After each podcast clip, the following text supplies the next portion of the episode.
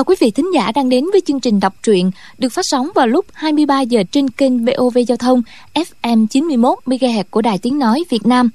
Thưa quý vị và các bạn, trong chương trình đọc truyện đêm qua thì chúng ta đã theo dõi phần chính bộ truyện Tiếu ngạo giang hồ của nhà văn Kim Dung thì được biết cô bé Khúc Phi Yên dắt Nghi Lâm đi quanh co mấy con đường trong thành Hành Dương và yêu cầu nàng lấy thiên hương đoạn tục giao để cứu một người sống lại, thì người ấy sẽ cho biết thi thể lệnh hồ sung hiện đang ở đâu. Họ đến một ngõ hẻm nhỏ, vào một căn nhà có treo đèn lồng màu đỏ. Đây là quần ngọc viện, một trong những đại kỷ viện của thành hành dương. Bỗng nghi lâm kinh hãi đến gần xỉu khi nghe tiếng nói của điền bá quan ở phòng bên cạnh. Ngược lại, y nghe phi yên nói chuyện với nghi lâm, sợ quá, toan bỏ trốn nhưng khúc phi yên báo có hai tên tiểu tặc lén lút rình rập bên ngoài. Điền bá quan lập tức phóng người ra rồi quay vào ngay. Y đã giết tên tiểu tặc thuộc phái thành thành. Còn người kia cho chạy thoát vì đó là đệ tử phái hằng sơn, tức sư bá của nghi lâm. Phi yên bước tới, giơ tay đẩy bức vách phía đông, dắt nghi lâm qua gian phòng khác nhỏ hơn. Bên kia bức màn có một người đang nằm trên giường nghi lâm theo lệnh của khúc phi yên, lấy thuốc đắp lên vết thương ở ngực do bị kiếm đâm vào và cho người đó uống ba viên bạch vân hùng đảm hoàng để trị nội thương. Mấy phút sau, người ấy mơ hồ bật ra mấy tiếng ú ớ rồi trở lại tình trạng hôn mê.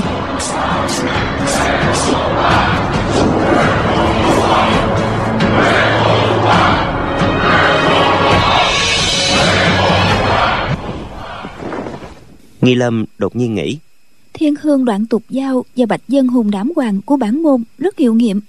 Dược tính lại cực mạnh nhất là bạch dân hùng đảm hoàng sau khi uống thì bị hôn mê cả nửa ngày. Đó chính là thuốc trị thương trong tình trạng khẩn cấp. Nếu ta nhân lúc này mà thúc ép hỏi han người ta thì coi làm sao được? Cô nhẹ thở dài chui đầu ra khỏi màn dịnh vào chiếc ghế ở đầu giường ngồi xuống nói khẽ. Đợi y khỏe một chút rồi hãy hỏi thăm sao cũng được khúc phi yên nói. Tỷ tỷ à tính mệnh người này có còn nguy hiểm nữa không vậy? Nghi lâm nói. Ta mong cho y bớt đau nhưng vết thương của y rất nặng. Khúc phi yên à vị này là ai? Khúc phi yên không đáp. Một lúc sau mới nói. Gia gia của tiểu muội nói cái gì tỷ tỷ cũng không biết hết thì không thể làm ni cô được. Nghi lâm lấy làm lạ hỏi. Gia gia của tiểu muội biết ta sao? Lão lão nhân gia sao biết được cái gì ta cũng không biết. Khúc phi yên nói. Ngày hôm qua ở trên hồ nhạn lâu gia gia và tiểu muội thấy các vị và điền bá quan đánh nhau. Nghi lâm ồ lên một tiếng rồi hỏi. Người ngồi cùng với tiểu muội là gia gia của tiểu muội à? Khúc phi yên cười nói. Đúng rồi. Vị lệnh hồ đại ca của tỷ tỷ có cái miệng thiệt là lém lĩnh. Y nói y đánh ngồi được xếp hạng đệ nhị thiên hạ khiến tiểu muội và gia gia cũng hơi tin còn cho là y thật sự có một bộ kiếm pháp gì đó đã luyện trong lúc đi cầu. Và còn cho là điền bá quan đấu không lại y nữa. Trong bóng tối nghi lâm không nhìn thấy được mặt cô bé nhưng vẫn tưởng tượng ra được gương mặt cô đang tươi cười. Khúc phi yên cùng vui cười hớn hở bao nhiêu thì lòng nghi lâm càng đau xót bấy nhiêu. Khúc phi yên nói tiếp. Sau đó điền bá quan chạy trốn gia gia nói gã tiểu tử này chẳng ra cái trò trống gì hết đã giao ước nếu thua thì phải dập đầu bái tỷ tỷ làm sư phụ đó. Vậy đúng ra hắn phải chấp nhận cúi đầu bái sư rồi sao lại có thể bỏ trốn chứ? Nghi lâm nói. Lệnh hồ đại ca vì cứu ta nên phải dùng xảo kế này. Chứ thực sự đâu có thắng nổi điện bá quan đâu. Khúc phi yên nói. Tỷ tỷ à tấm lòng của tỷ tỷ tốt quá. Tiểu tử điền bá quan này đã ăn hiếp tỷ tỷ như vậy mà tỷ tỷ còn nói tốt cho hắn nữa sau khi lệnh hồ đại ca bị gã họ la kia đâm chết tỷ tỷ ôm thi thể của y chạy loạn trên đường. Gia gia của tiểu muội nói tiểu ni cô này cũng giống đa tình chỉ sợ không khéo cô ta phát điên lên. Chúng ta hãy theo dõi họ xem sao. Thế rồi hai chúng ta bám theo tỷ tỷ đó. Thế tỷ tỷ cứ ôm người chết đi hoài mà không nỡ bỏ xuống. Gia gia của tiểu muội nói phi phi ngươi xem tiểu ni cô này đau lòng biết giường nào nếu tiểu tử lệnh hồ sung không chết thì không chừng tiểu đi cô này sẽ hoàn tốt để xuất gia làm vợ của y. Nghi lâm thẹn thùng mặt đỏ bừng lên. Trong bóng tối cô cảm thấy miệng khô lưỡi ráo. Khúc phi yên nói tỷ tỷ à gia gia của tiểu muội nói như vậy có đúng không? Nghi lâm nói vì ta đã hại chết đại ca. Kẻ đáng chết là ta chứ không phải là đại ca. Nếu bồ tát đại từ đại bi bảo ta phải chết thay cho lệnh hồ đại ca để đại ca được sống trở lại trên dương thế.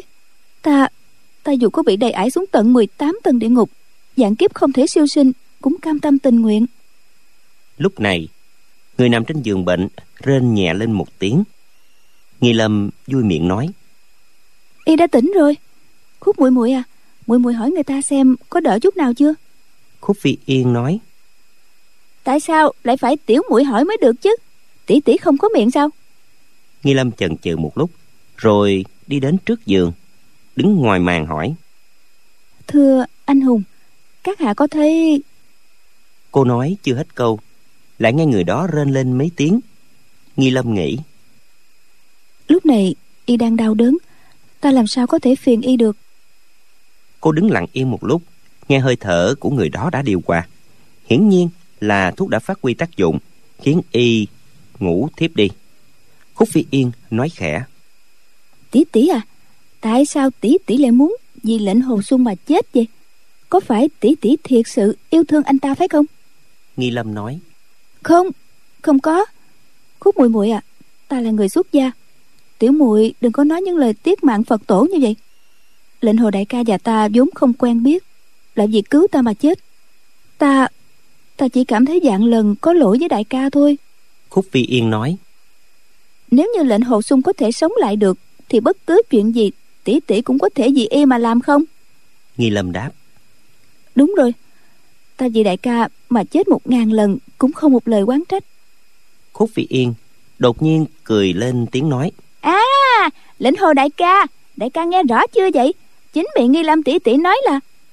Nghi lâm giận lên nói. Tiểu muội đùa cợt cái gì vậy? Khúc phi yên tiếp tục la to. Tỷ tỷ nói là chỉ cần đại ca không chết bất cứ chuyện gì tỷ tỷ cũng có thể làm gì đại ca hết đó. Nghi lâm nghe giọng cô bé nói dường như không phải đùa cợt. Đầu cô choáng váng mắt qua lên trống ngực đập thình thịch. Cô nói muội! Chỉ nghe hai tiếng cách cách ánh sáng lóe lên. Khúc phi yên đã bật lửa đốt ngọn nến rồi dán màn lên. Tươi cười nhìn nghi lâm giãy giãy tay. Nghi lâm từ từ tiến đến gần bỗng nhiên mắt cô qua lên người chuối về phía sau. Khúc phi yên đưa tay đỡ lưng nghi lâm để cô không bị ngã rồi cười nói. Tiểu muội biết trước là tỷ tỷ sẽ giật mình kinh hãi mà. Tỷ tỷ xem người này là ai nè? Nghi lâm đáp. Y giọng cô yếu ớt dường như hơi thở không thông. Người nằm trên giường hai mắt đang nhắm lại nhưng khuôn mặt vuông chữ điền cặp lông mày thẳng như hai thanh kiếm và đôi môi mỏng dính. Đó chính là lệnh hồ sung mà cô đã gặp ngày hôm qua ở trên hồi nhạn lâu. Nghi lâm đưa tay nắm chặt cánh tay khúc phi yên run run hỏi. Đại đại ca còn sống sao? Khúc phi yên cười đáp. Bây giờ thì còn sống đó nhưng nếu thuốc của tỷ tỷ không có công hiệu thì không chừng sẽ chết. Nghi lâm vội nói. Không được không chết được đâu. Đại ca nhất định không thể chết được. Không thể chết được. Cô vừa mừng vừa sợ hãi. Bỗng nhiên khóc hòa lên. Khúc phi yên lấy làm lạ hỏi. Ồ lệnh hồ đại ca không chết sao tỷ tỷ lại khóc? Hai chân của nghi lâm mềm nhũng ra đứng không vững được nữa ngã phục xuống trước giường. Cô khóc thúc thích nói. Ta ta vui lắm. Khúc muội muội à ta cảm ơn muội muội vô cùng. Thì ra thì ra muội đã cứu cứu lệnh hồ đại ca. Khúc phi yên nói. Tỷ tỷ cứu mà. Tiểu muội đâu có bản lãnh lớn như vậy đâu. Lại không có thiên hương đoạn tục giao nữa. Bỗng nhiên nghi lâm sực nhớ ra từ từ đứng dậy kéo tay khúc phi yên nói. À gia gia của tiểu muội đã cứu đại ca đó. Đúng là gia gia của tiểu muội đã cứu đại ca rồi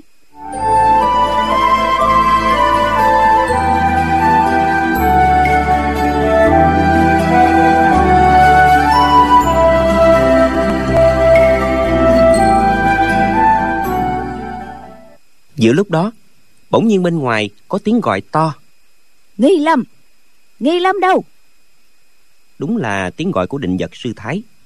Nghi lâm giật mình sợ hãi định thưa. Khúc phi yên liền thổi tắt ngọn nến trong tay. Tay trái quay lại bụm miệng nghi lâm rồi nói khẽ vào tay cô. Đây là chỗ nào? Tỷ tỷ đừng có lên tiếng nha. Nghi lâm nhất thời hốt hoảng lo quýnh cả lên cô biết mình đang ở trong kỹ viện nơi cực kỳ nhơ nhớp.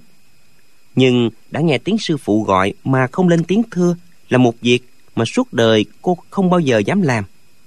Lại nghe định vật la to. Điền bá quan mau ra đây ta báo. Ngươi khôn hồn thì thả nghi lâm ra ngay. Điền bá quan từ trong phòng phía tây cười một tràng ha hả rồi mới đáp. Vị này là đinh vật sư thái tiền bối ở bạch dân am phái hàng sơn có phải không? Văn bối vốn muốn ra bái kiến nhưng bên mình đang có mấy vài nhân niêu keo nên không thể thất lễ được. Xin tiền bối miễn thứ cho. Tiếp theo có tiếng phụ nữ cười lên khanh khách. Giọng cười rất dâm đảng chính là những kỹ nữ trong kỹ viện. Có ả còn lên tiếng. Trời ơi hảo tướng công à đừng có thèm lý luận với mụ đó nghe. Hãy cưng thiếu một chút đi. Mấy ả kỹ nữ càng lúc càng nói những lời dâm đảng. Hiển nhiên là điền bá quan bảo bọn họ chọc tức định vật. Định vật cả giận quát. Điền bá quan ngươi không ra đây thì ta sẽ chặt ngươi làm trăm mảnh. Điền bá quan cười nói. Dặn bôi không trường mặt ra thì bị tiền bối chặt làm trăm mảnh. Mà dặn bôi có trường mặt ra thì cũng bị chặt làm trăm mảnh. Thôi vậy thì tốt là không trường mặt ra định vật sư thái, nơi này không phải là nơi người xuất gia bước vào. Xin tiền bối về đi là tốt hơn. Lệnh cao đồ, không có ở đây đâu. Cô ấy là một tiểu sư phụ, rất biết giữ thành quỳ giới luật. Sao lại có thể đến đây được? Tiền bối lão nhân già lại đến nơi như thế này mà tìm đồ nhi ha không phải là kỳ cục lắm sao? Định vật sư thái cả giận quá.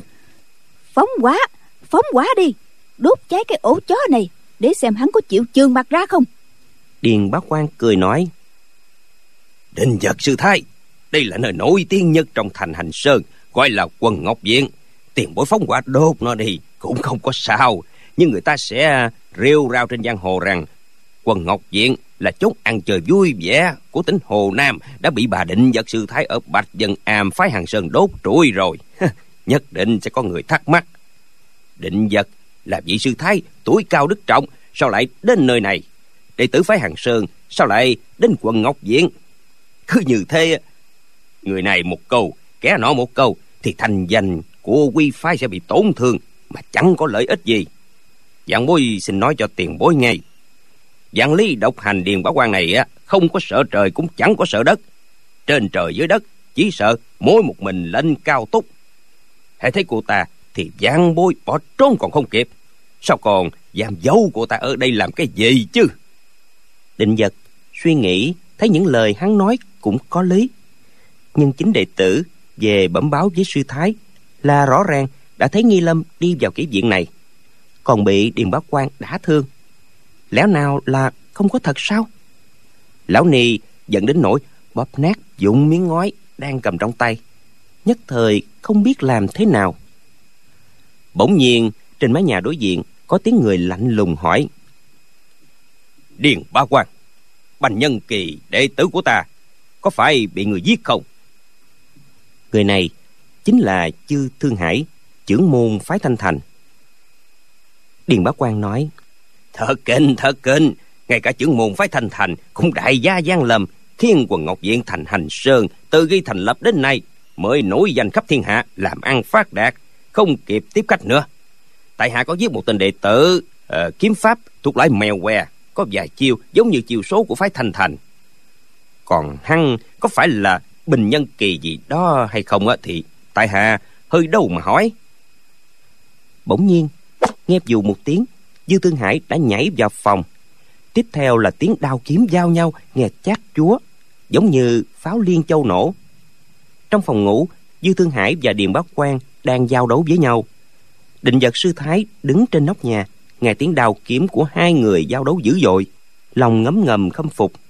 Quả nhiên điền bá quan có bản lĩnh thiệt sự. Mấy chiêu khoái đao của hắn có thể đối địch ngang hàng với kiếm pháp của trưởng môn phái thanh thành. Bỗng nhiên nghe một tiếng binh tiếng đào kiếm giao nhau lập tức dừng hẳn. Nghi lâm nắm chặt tay khúc phi yên lòng bàn tay cô ướt đẫm mồ hôi cô không biết điền bá quan và dư thương hải đấu với nhau. Rốt cuộc, ai thắng, ai bại? Đáng lý ra, điền bá quan đã mấy lần bắt nạt, nên cô muốn hắn bị dư thương hải đánh bại mới phải. Nhưng bây giờ, cô lại mong dư thương hải bị điền bá quan đánh bại để dư thương hải và sư phụ của cô mau rời khỏi đây, cho lệnh hồi xung yên ổn dưỡng thương.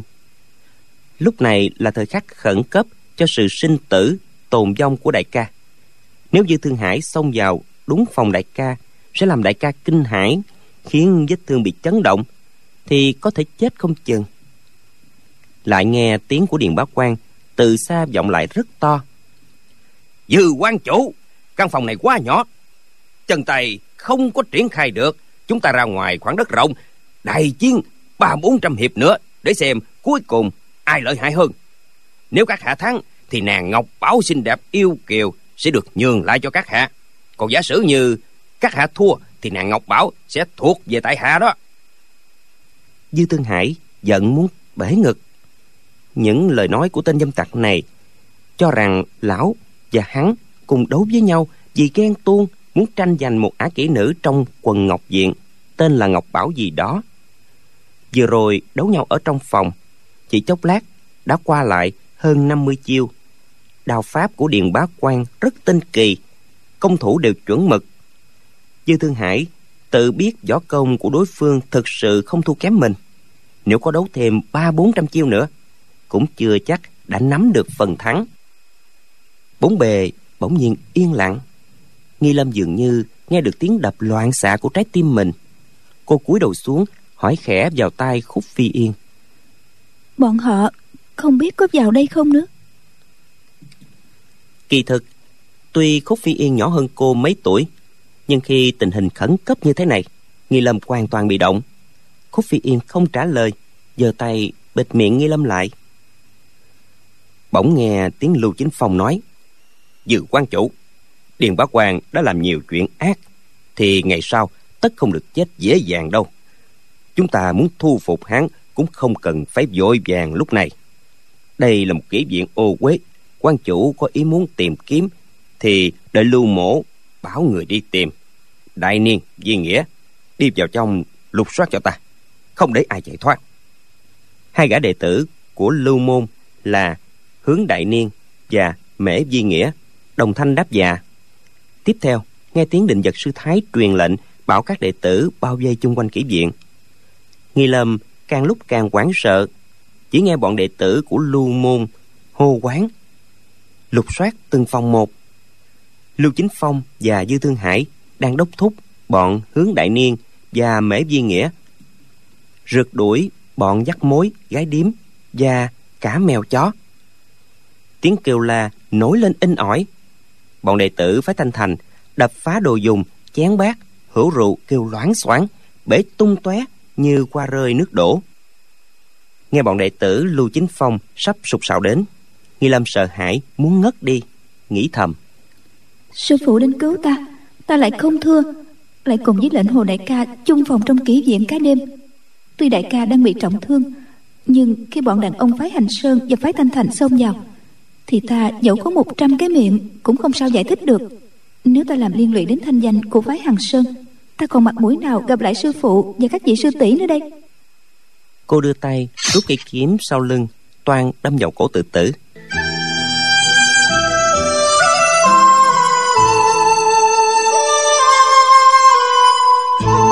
khúc phi yên nghe tiếng rút kiếm ra khỏi vỏ đã đoán được liền xoay tay trái lại. Trong bóng tối chụp lấy tay nghi lâm nói đừng có làm vậy. Tiểu muội và tỷ tỷ xông ra ngoài đi. Bỗng nghe tiếng sột soạt lệnh hồ sung từ từ ngồi dậy nói khẽ đốt đèn sáng lên. Khúc phi yên nói để làm gì? Lệnh hồ sung nói ta bảo người đốt đèn sáng lên. Giọng nói quay nghiêm khúc phi yên không dám hỏi nữa. Lấy đá, đánh cho ra lửa, rồi đốt nến lên. Nến vừa sáng, nghi lâm thấy sắc mặt của lệnh hồi xung tái mét như người chết. Cô không nhẫn nại được, khẽ kêu lên một tiếng kinh hãi. Lệnh hồi xung chỉ vào cái chăn lớn trên đầu giường của mình, rồi nói, lấy chăn khoác khoác lên người ta. Nghi lâm toàn thân run rẩy, cúi người xuống, lấy chiếc chăn khoác lên người lệnh hồi xung lệnh hồi sung kéo chiếc chăn ra phía trước để che các vết máu và vết thương ở trước ngực rồi nói cả hai cô lên giường nằm đi. Khúc phi yên cười hi hi nói ý vui quá vui quá. Rồi cô kéo nghi lâm cùng chui vào chăn. Lúc này mọi người ở ngoài đều đã thấy ánh sáng trong phòng hối hả bảo nhau đến chỗ đó lục soát đi. Bọn họ kéo ùa đến lệnh hồi xung cố gắng lấy sức đóng cửa cài then rồi quay người đến trước giường dán màn lên nói cả hai chui vào trong chăn đi. Nghi lâm nói đại ca đại ca đừng cử động cẩn thận vết thương. Lệnh hồi xung giơ tay trái đẩy nghi lâm chui vào trong chăn tay phải kéo mái tóc dài của phi yên phủ lên trên đầu của cô.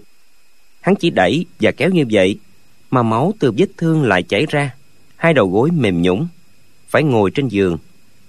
Lúc này trước cửa phòng đã có người đập cửa có người quát. Đồ cho má mở cửa ra đi. Tiếp theo nghe rầm một tiếng có người đạp tung cửa phòng ra. Ba người cùng xông vào. Người đi trước chính là hồng nhân hùng đệ tử phái thanh thành. Gã vừa trông thấy lệnh hồ sung thì vô cùng kinh hãi quát. Lệnh hồ là lệnh hồ sung gã nói chưa xong, thì vội nhảy lùi hai bước. Hướng đại niên và mễ viên nghĩa không hề biết mặt lệnh hồi sung nhưng nghe nói hắn đã bị la nhân kiệt giết rồi. Bây giờ lại thấy hắn sống nhăn ra, thì tâm thần chấn động, không hẹn mà cũng nhảy lùi về phía sau. Mọi người mở to mắt ra nhìn lệnh hồi sung không chớp. Lệnh hồi sung từ từ đứng lên nói, các người đến qua đồng hồng nhân hùng nói lệnh hồ lệnh hồ sung. Thì ra thì ra người chưa chết ư. Lệnh hồ sung lạnh lùng nói ta làm sao mà chết dễ dàng như vậy được? Dư thương hải vượt qua mọi người tiến lên phía trước nói người đúng là lệnh hồ sung ư.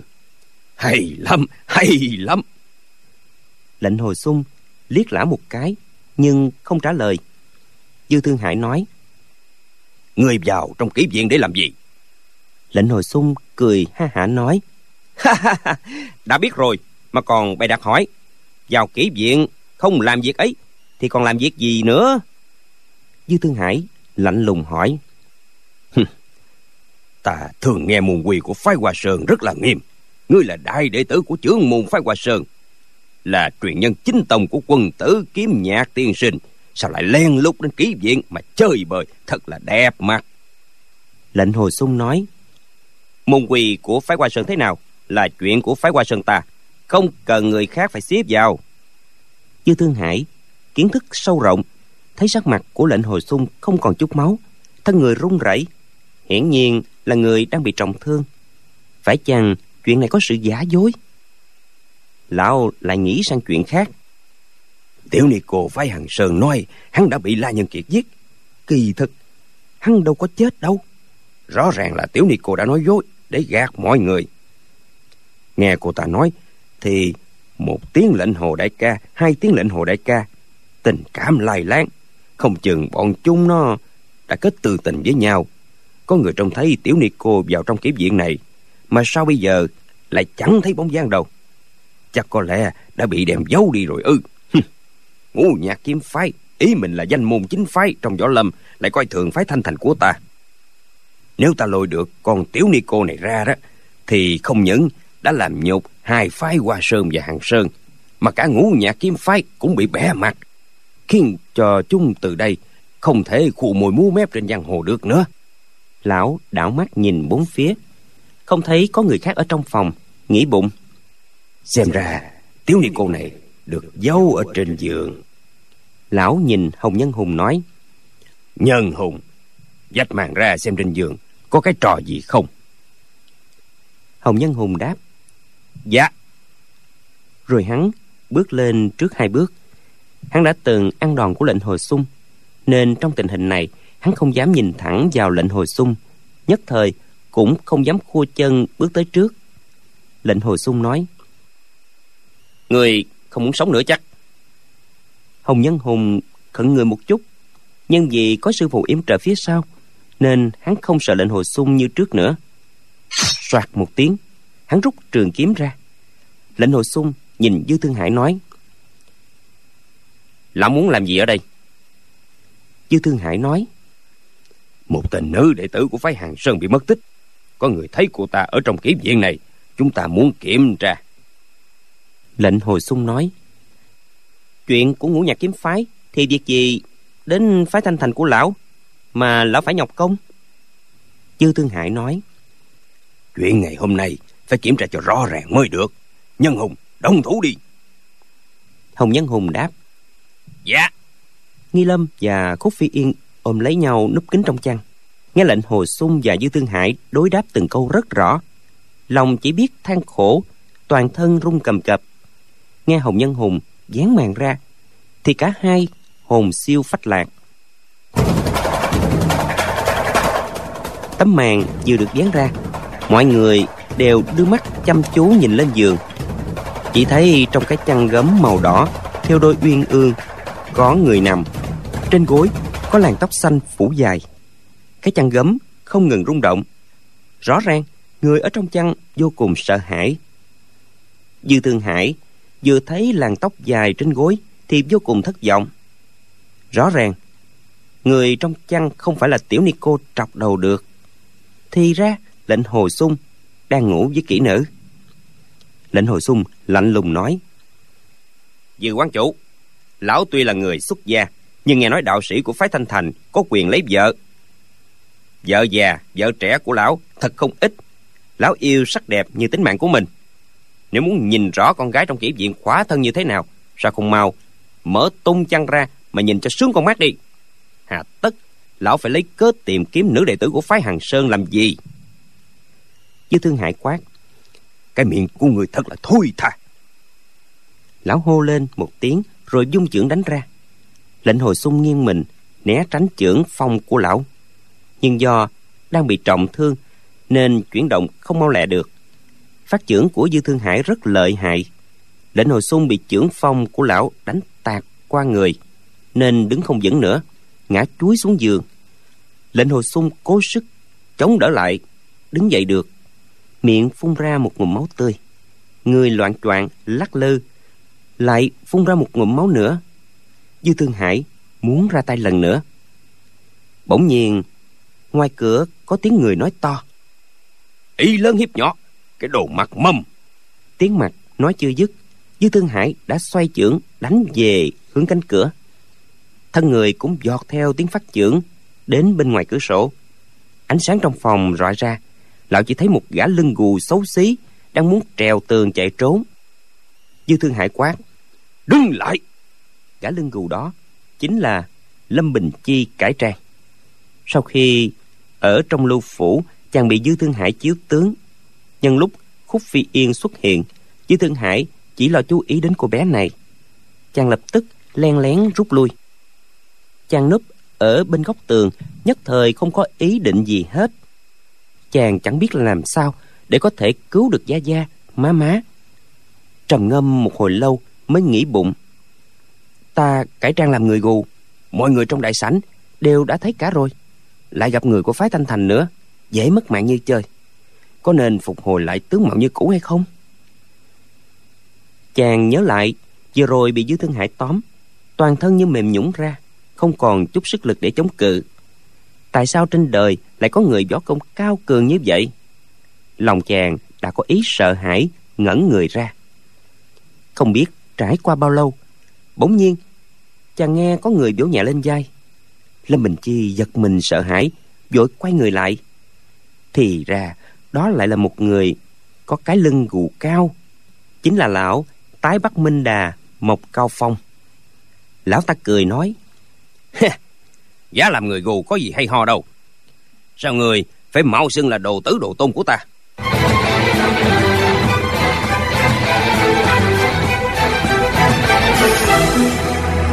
Lâm bình chi biết tính khí của lão rất hung bạo, võ công lại cực kỳ cao thâm, nên không khéo đối đáp thì dễ bị quả sát thân. Nhưng vừa rồi ở trong đại sảnh, chàng đã lỡ khấu đầu lại lão. Còn nói lão hành hiệp trượng nghĩa, chứ chưa hề làm gì đắc tội với lão. Vậy chỉ nên ăn nói kiểu đó, thì chắc lão không nổi giận được. Chàng nói, giảng bối đã từng nghe rất nhiều người nói rằng tái bắc minh đà một đại hiệp tiếng thơm lẫy lừng, sẵn lòng cứu giúp người hoạn nạn, nâng đỡ kẻ khốn cùng. Giảng bối vẫn một lòng ngưỡng mộ nên vô tình cải trang dáng dấp giống một đại hiệp.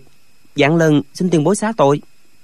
Một cao phong cười ha hả nói cái gì giúp đỡ người khó khăn, nâng đỡ kẻ khốn cùng, thật là ăn nói lao toét. Lão biết rõ lâm bình chi đang nói dốc, nhưng những lời nói này nghe rất êm tai. Bèn hỏi, người tên là gì? Môn hạ của ai? Lâm bình chi đáp, giảng bối họ lâm. Trong lúc vô ý mạo nhận họ của tiền bối. Một cao phong cười nhạt nói cái gì là trong lúc vô ý? Người chỉ muốn đem tên của già già người ra làm gạt gẫm kẻ khác. Như thương hải là trưởng môn phái thành thành, lão chỉ giơ đầu ngón tay ra thì lập tức người bị tòi mạng ngay. Một tiểu tử như người lại dám đụng độ với lão thì thật là to gan. Lâm bình chi vừa nghe đến cái tên dư thương hải, máu trong ngực như muốn sôi lên lớn tiếng hỏi. Dạng bối, nếu còn một hơi thở, nhất định sẽ chém chết lão gian tặc này. Một cao phong lấy làm lạ hỏi. Dư thường hại, với người có thù quán gì hay sao? Lâm bình chi chần chừ rồi nghĩ bụng. Nếu lấy sức của một mình ta, thì khó cứu được gia gia và má má. Dứt khoát, phải bái lão thêm một lần nữa. Cầu xin lão ra tay giúp đỡ. Chàng lập tức quỳ xuống, khấu đầu nói phụ mẫu của dẫn bối đã rơi vào tay gian tặc khẩn cầu tiền bối trượng nghĩa giúp cho. Một cao phong châu mày lắc đầu lia lịa nói ừ việc này không có lợi gì. Một đà tử trước này chẳng bao giờ làm việc vô ích. Và và ngươi là ai? Cứu lão rồi á thì ta được cái lợi gì? Đang nói đến đây bỗng nghe bên cửa sổ có người nói rất nhỏ ngữ khí thật khẩn cấp. Mau bẩm báo sư phụ trong ký viện quần ngọc viện có một người phái thanh thành bị người ta giết lại có người phái hằng sơn bị thương trốn về. Một cao phong nói khẽ chuyện của người từ từ hãy nói. Trước mắt đang có chuyện náo nhiệt đang xem. Người muốn mở rộng tầm mắt thì đi theo ta. Lâm mình chỉ nghĩ bụng đi theo lão thì sẽ có cơ hội cầu xin lão giúp mình. Lập tức đáp dạ dạ lão tiền bối đi đâu giảng bối sẽ xin đi theo đến đó một cao phong nói chúng ta nói lại cái chuyện vừa rồi. Một đà tử này bất luận làm chuyện gì phải có lợi thì mới làm. Nếu người lại làm cho gia gia người thêm phiền phức đừng nói thì tốt hơn. Lâm bình chi ẩm ớ dân dạ. Bỗng nghe một cao phong nói họ đi hết rồi ngươi đi theo ta. Chàng cảm thấy có tay phải bị lão nắm chặt. Tiếp theo thân người bị nhấc bổng lên như không chạm đất, chạy nhanh trên đường phố thành hành sơn. Đến bên ngoài quần ngọc diện, một cao phong và lâm bình chi núp ở phía sau gốc cây, quan sát động tĩnh của mọi người trong diện các tình huống dư thương hải và điền bá quan giao đấu với nhau. Bọn lưu chính phong sục sạo tìm kiếm, lệnh hồi xung gắn gượng đứng dậy. Cả hai người đều nghe thấy rất rõ. Đợi đến lúc dư thương hải muốn đánh lệnh hồ sung, lâm bình chi nhìn không được nữa buộc miệng la to tám chữ. Ỷ lớn hiếp nhỏ cái đồ mặt mâm. Lâm bình chi vừa kêu lên, tự biết là mình lỗ mãn, chàng quay người toan tìm chỗ ẩn núp. Nào ngờ, dư thương hải cực kỳ nhanh nhẹn, la lên một tiếng đứng lại, thì chướng lực đã theo âm thanh chụp phủ lên toàn thân chàng. Chỉ cần lão thúc đẩy thêm nội lực, thì có thể làm chàng nát tan phủ tạng, xương cốt gãy từng đoạn. Nhưng khi lão thấy tướng mạo của chàng thì không phát thêm nội lực nữa, chỉ cười nhạt mà nói. Thì ra là ngươi. Lão hướng tầm mắt về phía một cao phong, đứng phía sau lâm bình chi hơn một trượng nói, mộc đà tử lão đã mấy lần sai bảo tiền bối đến làm khó dễ ta là có dụng ý gì? Một cao phong cười ha hả, nói hắn tự nhận là tiểu bối của ta, nhưng một đà tử này lại không nhận hắn hắn họ lầm ta họ một tiểu tử này với ta có liên hệ cái gì đâu? Vì quan chủ một đà tử không phải là sợ lão đâu. Chỉ vì không muốn gây quan thù với ai mà làm cái vụ che cho một tên tiểu bối vô danh. Nếu làm cái vụ che cho hắn thì có cái lợi gì đâu. Ngày đến vàng bạc châu báu, có ào ạt đưa tới thì một đà tử cũng phải cân nhắc nặng nhẹ, tính toán xem có đang làm hay không. Nhưng trước mắt á việc mua bán lỗ vốn không có lợi gì cả, nên ta quyết định không làm. Chư thương hải nghe vậy, lòng mừng thầm, bèn nói, gã này với một huynh đã không có liên hệ gì, lại còn huynh hoàng mau xưng là đồ tôn. Bằng đạo, bất tất phải làm khó dễ huynh nữa. Lão nói xong, toan dung chưởng ra. Bỗng nghe trong cửa sổ có người nói, ý lớn ép nhỏ, cái độ mặt mâm.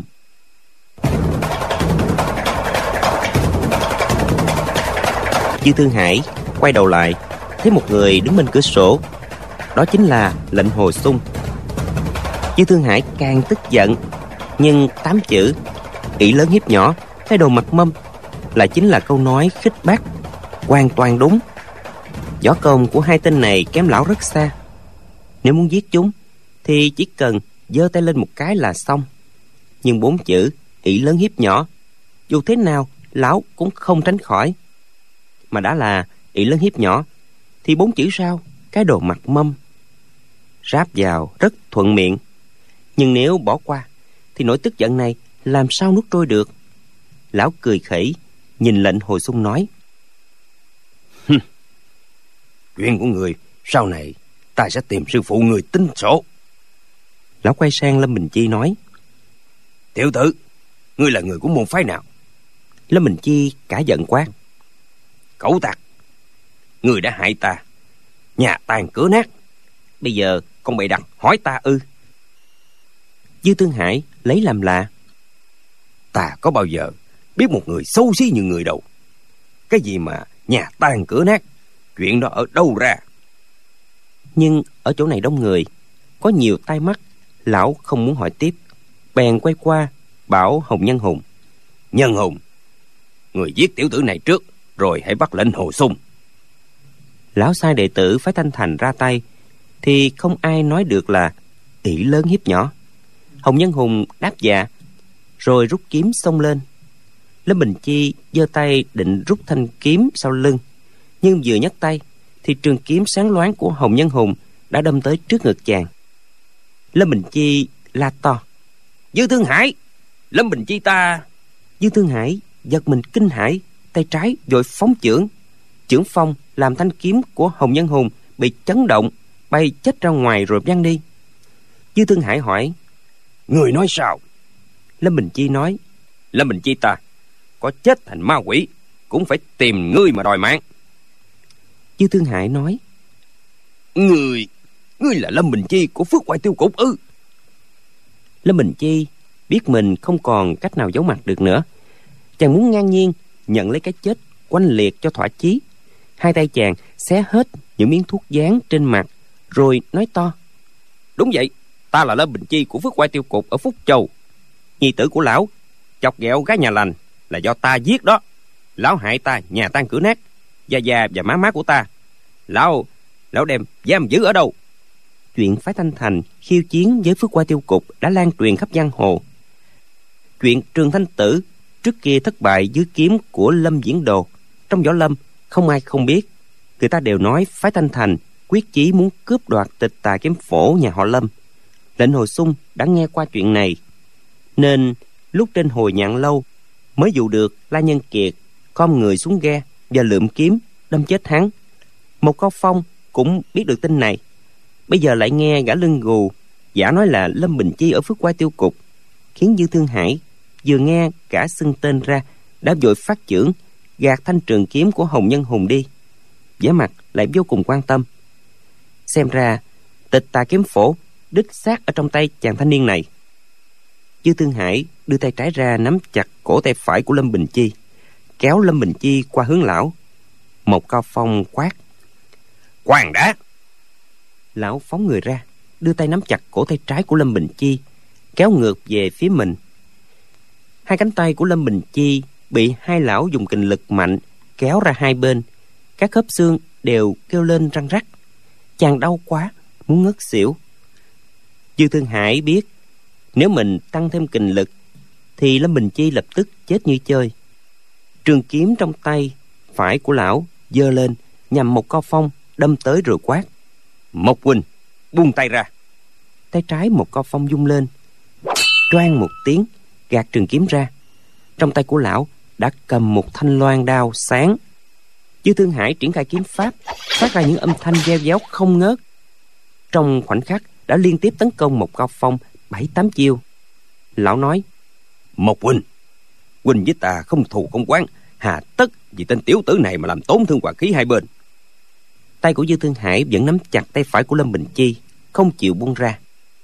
Một cao phong sử loan đao gạt đỡ từng đường kiếm của dư thương hải, miệng nói. Vừa rồi ở trước mặt nhiều người, tiểu tử này đã dập đầu lấy ta gọi ta là gia gia, mọi người đều nghe thấy cả. Tại hạ và dư quán chủ, tuy xưa này chưa có thù quán gì, nhưng dư quán chủ bắt giết người, gọi tại hạ bằng, gia gia. Là làm cho tại hạ mất mặt. Làm gia gia mà không thể che chở được cho tôn tử, thì sau này còn có ai gọi tại hạ là gia gia nữa chứ? Hai người vừa nói vừa đánh nhau. Tiếng đao kiếm loãng choảng không ngừng. Càng lúc càng nhanh. Dư thương hải cãi giận. Mộc huynh tên này đã giết con của ta. Mối thù giết con sao có thể không trả chứ? Một cao phong cười ha hả nói. Được, tại hà nể mặt vừa quan chủ, giúp vừa quan chủ báo thù. Nào nào nào, các hạ, kéo hắn về phía trước, còn tại hạ lôi hắn về phía sau. Một, hai chúng ta cùng xé tiểu tử này ra làm hai mảnh đi. Nói xong, lão lại hô to, một, hai, ba. Tiếng ba vừa ra khỏi miệng, lão liền gia tăng kình lực, xương cốt toàn thân lâm bình chi kêu lên răng rắc. Dư thương hải sợ vô cùng, lão nghĩ rằng để báo thù thì không nên nóng ruột, kiếm phổ còn chưa lấy được, quyết không thể làm tổn thương tính mạng lâm bình chi. Lão lập tức buông tay ra. Lâm bình chi bị lôi qua phía một cao phong. Một cao phong cười ha hả rồi nói, đa tạ đa tạ. Diêu quan chủ thật là một hảo hán, bằng hữu, giao tình tốt, nể mặt một đà tử. Đến nỗi ngay cả mối thù giết con cũng bỏ qua. Trên giang hồ trọng nghĩa như vậy thật là hiếm có, người thứ hai. Dư thương hải lạnh lùng nói một huynh biết vậy thì tốt rồi. Lần này tay hạ nhường một bước, nhưng sau này sẽ không có lần thứ hai đâu một cao phong cười hà hà nói, cũng chưa chắc đâu. Dư quán chủ, nghĩa khí cao tận mây xanh, không chừng lần thứ hai lại có thể nhường nhịn nữa đó. Dư thương hải hừ lên một tiếng, khoát tay nói, chúng ta đi thôi. Nói xong, lão thống lãnh đệ tử bổn môn lập tức rút lui.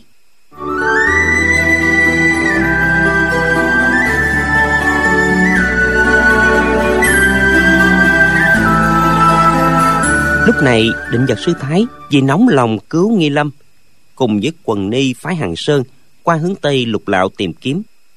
Lưu chính phong thống lãnh bọn đệ tử qua hướng đông. Bọn phái thanh thành đã đi khỏi.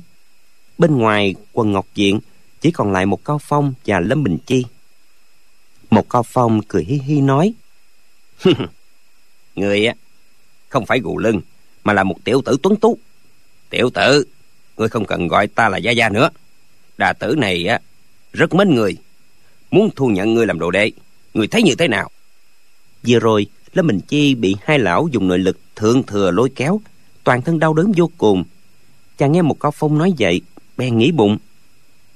Gió công của lão gù này cao thâm hơn gia gia mình gấp 10 lần. Dư thương hải đối với lão cũng có phần kiên kỵ. Mình muốn báo thù, tuyết hận phải bái lão làm sư phụ thì mới có hy vọng. Nhưng lão thấy tên đệ tử phái thanh thành đó dùng kiếm giết mình mà cứ lờ đi như không thấy gì hết. Khi vừa nghe đến lai lịch của mình, đã lập tức ra tay, tranh đoạt với dư thương hải. Bây giờ, lão lại muốn nhận mình làm đồ đệ tử. Hiển nhiên, không phải là có lòng tốt rồi. Một cao phong thấy vẻ mặt chàng cho dự lại nói võ công, thanh danh của tái bắc minh đà người đã biết rồi đó. Cho đến hôm nay, ta chưa từng thu nhận một tên đệ tử nào. Người bái ta làm sư phụ, thì sư phụ sẽ đem hết võ công, tài nghệ truyền thụ cho ngươi lúc đó, đừng nói là bọn tiểu tử phái thanh thành, quyết không phải là đối thủ của ngươi mà giá tỷ như người muốn đánh bại dư thương hải, nào có khó gì. Tiểu tử, sao lại chẳng khấu đầu bái sư phụ đi?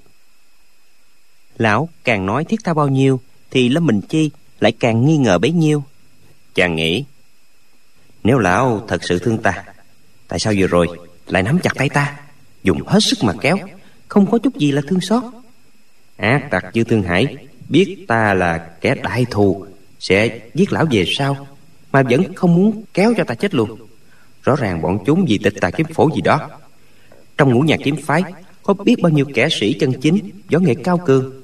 Ta quyết không bái lão gù này làm sư phụ đâu. Một cao phong thấy chàng vẫn còn chần chừ thì nỗi bực tức trong lòng bốc lên. Nhưng ngoài mặt vẫn cười giả lả nói, ha, sao? Người chê võ công của đà tử này quá thấp hay sao? Không đáng làm sư phụ của ngươi à? Lâm bình chi thấy một con phong trong phút chốc nét mặt xám đen. Thân sắc thật là đáng sợ. Nhưng lão chỉ giận lên một chút, lại tỏ ra hiền hòa thân thiện ngay. Chàng biết mình đang ở trong hoàn cảnh vô cùng nguy hiểm. Nếu không bái lão làm sư phụ không chừng, lão sẽ nổi giận, lập tức giết chết mình. Chàng liền nói một đại hiệp đại hiệp chịu nhận giảng bối làm đồ đệ. Đó là điều mà giảng bối có cầu cũng không có được. Chỉ vì giảng bối học võ công gia truyền, nếu như khấu đầu nhận minh sư khác, thì phải được gia phụ ưng thuận. Điều đó là gia pháp, hay là quy củ trong võ lâm? Một cao phong gật đầu nói ừ người nói cũng có lý, nhưng chút võ nghệ của người chỉ để chơi thôi, chứ không thể nói là công phu được. Gia gia của người á, xem ra võ công cũng có giới hạn. Lão nhân gia ta hôm nay nhất thời hứng khởi trong lòng, muốn nhận ngươi làm đồ đệ. Chứ sau này ta chưa chắc đã có hứng như vậy đâu. Cơ duyên này á, tự nhiên gặp, chứ không phải cầu mà được. Tiểu tử, ta thấy người á, dường như có vẻ lanh lợi, mà sao lại hồ đồ như vậy? Thôi người cứ khâu đầu bái sư trước đi, sau này á, ta sẽ nói với già già người chắc lão cũng không dám không thuận đâu. Lâm bình chi đáp một đại hiệp phụ mẫu của giảng bối rơi vào tay phái thanh thành chưa rõ sống chết ra sao. Giảng bối cầu xin một đại hiệp cứu phụ mẫu ra. Lúc đó giảng bối sẽ cảm ơn báo đáp. Một đại hiệp có điều chi dạy bảo thì giảng bối cũng xin tuân theo. Một cao phong cả giận nói ừ, cái gì? Ngươi mặc cả với ta à? Tiểu tử ngươi có cái gì nè ta còn chưa nhận ngươi làm đồ đệ, mà ngươi đã ra yêu sách với ta ừ có lý nào như vậy chứ? Hả lão chợt nhớ lại. Dư thương hải, trước mặt mọi người còn nhường bộ không chịu xé đôi kẻ thù giết con mình. Tất nhiên là có mưu đồ trọng đại khác. Dư thương hải là một con người như vậy, sao lại có thể dễ dàng bỏ qua mối thù cho được? Chắc có lẽ lời truyền tụng trên giang hồ không sai tịch tà kiếm phổ nhà họ lâm xác thực là rất quý báu. Chỉ cần thu nhận tiểu tử này làm đồ đệ thì bộ võ học bí truyền này sớm muộn gì cũng lọt vào tay ta. Lão nói ừ, mau dập đầu lại ba lại. Khi ngươi đã là đệ tử của ta dư thương hải bắt phụ mẫu của đệ tử ta thì ta đến mà bắt lão thả người ra danh chánh ngôn thuận. Ta mà đến lão dám không thả phụ mẫu của người ra ư?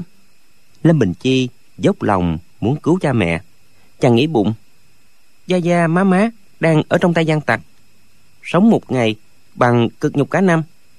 Nói gì đi nữa cũng phải mau cứu cha mẹ ra. Ta nhất thời chịu khuất phục, bái lão làm sư phụ. Chỉ cần lão cứu được gia gia, má má, thì dù có gặp chuyện tay trời, ta cũng cam chịu.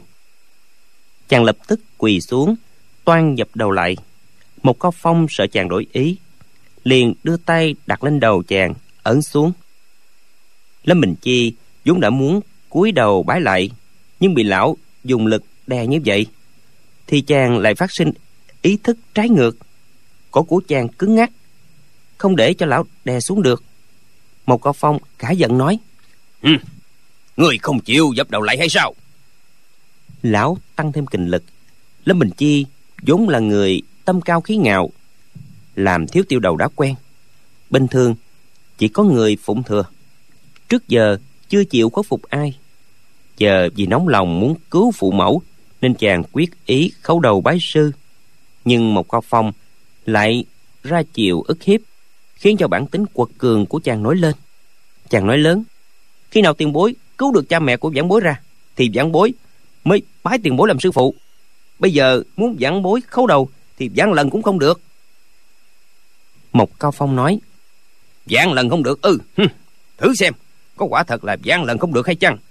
Lão tăng thêm một phần kinh lực lâm bình chi cố sức ngay lưng ra muốn đứng dậy. Nhưng trên đầu như có tảng đá ngăn cản đè xuống làm sao có thể đứng dậy được? Hai tay chàng chống xuống đất ra sức cựa quậy. Một cao phong lại tăng thêm một phần kinh lực nữa lâm bình chi chỉ nghe xương cổ của mình kêu lên răng rắc. Một cao phong cười ha hả nói người có chịu lại hay không? Ta mà tăng thêm một phần kinh lực nữa đó thì cái cổ của người đó bị gãy ngay. Đầu của lâm bình chi bị lão ấn xuống từng nấc còn cách đất không quá nửa thước. Chàng cố sức la lên ta không lại là không lại. Một cao phong nói Ừ, để xem coi người có lại ta hay là không lão ấn tay xuống. Trán của lâm bình chi bị lão đè sát dưới đất thêm hai tấc nữa. Bỗng nhiên, lâm bình chi cảm thấy trên lưng mình có luồng hơi nóng, một lực đạo ôn hòa truyền vào người, khiến áp lực trên đầu chàng nhẹ hẳn đi. Hai tay đang chống dưới đất, dùng sức bật mạnh, đứng dậy được.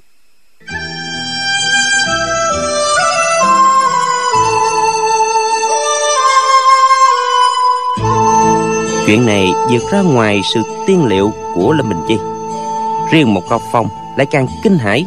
Vừa rồi, một luồng kinh lực xông đến tay lão, dường như là tử hà công của phái hoa sơn nổi tiếng trong võ lâm. Nghe nói, môn nội công này khó luyện vô cùng, nó mềm mại như mây tím, nhưng lại tiềm ẩn một kinh lực vô cùng thâm hậu. Về sau, bao phủ cả trời đất. Thế lực cực mạnh, không thể ngờ được hai chữ tử hà cũng từ đó mà ra. Một cao phong vô cùng kinh ngạc. Lão lại đưa tay rất nhanh đặt lên đầu lâm bình chi. Lòng bàn tay vừa đụng đến đỉnh đầu lâm bình chi, thì trên đỉnh đầu của chàng xông ra một luồng nội công ôn hòa. Hai luồng kình lực đụng nhau làm cho cánh tay của một cao phong phát tê. Ngực lão cũng ngấm ngầm đau nhức. Lão lùi ra sau hai bước, cười ha hả rồi nói nhạc huynh phái qua sơn có phải hay không? Sao lại uh, len núp ở bên chân tường đùa giỡn với đà tử? Ở sau góc tường có tiếng cười to. Một thư sinh mặc áo bào màu xanh nhẹ nhàng bước ra tay phe phẩy cái quạt lông. Tinh thần rất thoải mái cười nói mộc huynh nhiều năm không có gặp dáng vẻ vẫn như xưa thật là đáng mừng. Mộc Cao Phong thấy người trước mặt quả nhiên là quân tử kiếm nhạc bất quần, trưởng môn phái qua sơn. Trước giờ đối với nhạc bất quần, lão rất úy kỵ. Bây giờ vừa lúc lão ra tay uy hiếp gã tiểu bối võ công bình thường này, thì lại giáp mặt nhạc bất quần ra tay cứu hắn. Bất giác, lão lúng túng, giả bộ tươi cười nói. nhạc huynh, huynh càng ngày càng trẻ ra Đà tử thật muốn bái huynh làm sư phụ để học cái thuật âm dương thái bổ của huynh Nhạc bất quần hừ một tiếng rồi cười nói. Đà tử ăn nói càng ngày càng té nhạt. Gặp mặt cô nhân không nói chuyện tâm tình mà lại nói những lời vấn dơ. Tiểu đệ có biết gì về công phu tà môn ấy đâu. Một cao phong cười nói. Quỳnh nói là không biết công phu thái bổ. Không ai tin đâu. Tại sao Quỳnh đã gần 60 tuổi rồi mà bỗng nhiên phản lão hoàng đồng xem ra giống như thuộc hạng con cháu của đà tử này vậy. Lúc một cao phong buông tay ra lâm bình chi liền nhảy lùi mấy bước. Nhìn thấy một vị thư sinh có năm chòm râu dài vẻ mặt như ngọc đầy vẻ chính khí lòng chàng ngưỡng mộ vô cùng. Chàng biết vừa rồi người này đã ra tay cứu mình. Nghe một cao phong gọi người này là nhạc huynh phái qua sơn chàng nghĩ thầm trong bụng. Nhân vật này trông như là thần tiên. Phải chăng là nhạc tiên sinh? Chữ môn phái qua sơn. Nhưng nhìn lão lại không quá 40 tuổi thì xem ra không phải vậy rồi. Gã lao nước nặc kia là đệ tử của lão nhưng lại già hơn lão nhiều. Khi nghe một cao phong khen lão có thuật trụ nhang chàng mới nghĩ ra. Mình đã từng nghe mẫu thân nói qua những cao thủ trong võ lâm luyện nội công đến mức tinh thâm thì không những trường thọ bất lão mà còn có thể phản lão hoàng đồng vị nhạc tiên sinh này có lẽ đã luyện được công phu đến mức đó rồi. Lâm bình chi nghĩ đến đây không kìm được sự khâm phục. Nhạc bất quần mỉm cười nói một huynh vừa gặp mặt đã chẳng có lời nào hay ho. Một huynh chàng thiếu niên này là một hiếu tử lại đầy lòng hiệp nghĩa tất có ngày thành danh. Chẳng trách một huynh yêu thích hắn. Ngày nay hắn gặp nhiều hoạn nạn cũng chỉ vì ngày trước ở phúc châu đã trượng nghĩa cứu giúp tiểu nữ linh nhi mà ra. Tiểu đệ không thể không ra tay giúp hắn. Mong một huynh hãy nể mặt tiểu đệ mà nương tay cho hắn. Một cao phong lộ giá kinh ngạc nói cái gì? Tiểu tử này bản lĩnh có chút xíu như vậy mà có thể cứu được linh nhi điệt tử ư? Nhưng lời này phải nói ngược lại mới đúng. Linh nhi điệt tử có con mắt tinh đời như nam tử vậy nhạc bất quần biết lão gù này ăn nói thô tục. Để lão nói tiếp nữa, thì chẳng có lời nào hay ho, nên chặn họng lão lại. Bèn nói, đồng đạo trên giang hồ, gặp lúc hoạn nạn, ai cũng nên ra tay tương trợ. Dù thịt nát, xương tan, cũng là cứu. Mà một lời nói đỡ cũng là cứu, không màng đến gió công cao hay thấp. Một huynh nếu huỳnh quyết ý nhận hắn làm đồ đệ thì nên để cho thiếu niên này. Bấm lại phụ mẫu cho rõ. Rồi đến quy đầu là môn hạ của quý phái. Ha không gian toàn cho cả hai bên hay sao? Một cao phong thấy nhạc bất quần đã nhúng tay vào thì chuyện hôm nay có đạt như ý nguyện. Bèn lắc đầu nói. Đã thử nhất thời hứng khởi muốn dẫn hắn làm đồ đệ. Bây giờ thì đã mất hứng rồi tiểu tử này có dập đầu lấy một gian cái thì tiểu đệ cũng không nhận nữa đâu.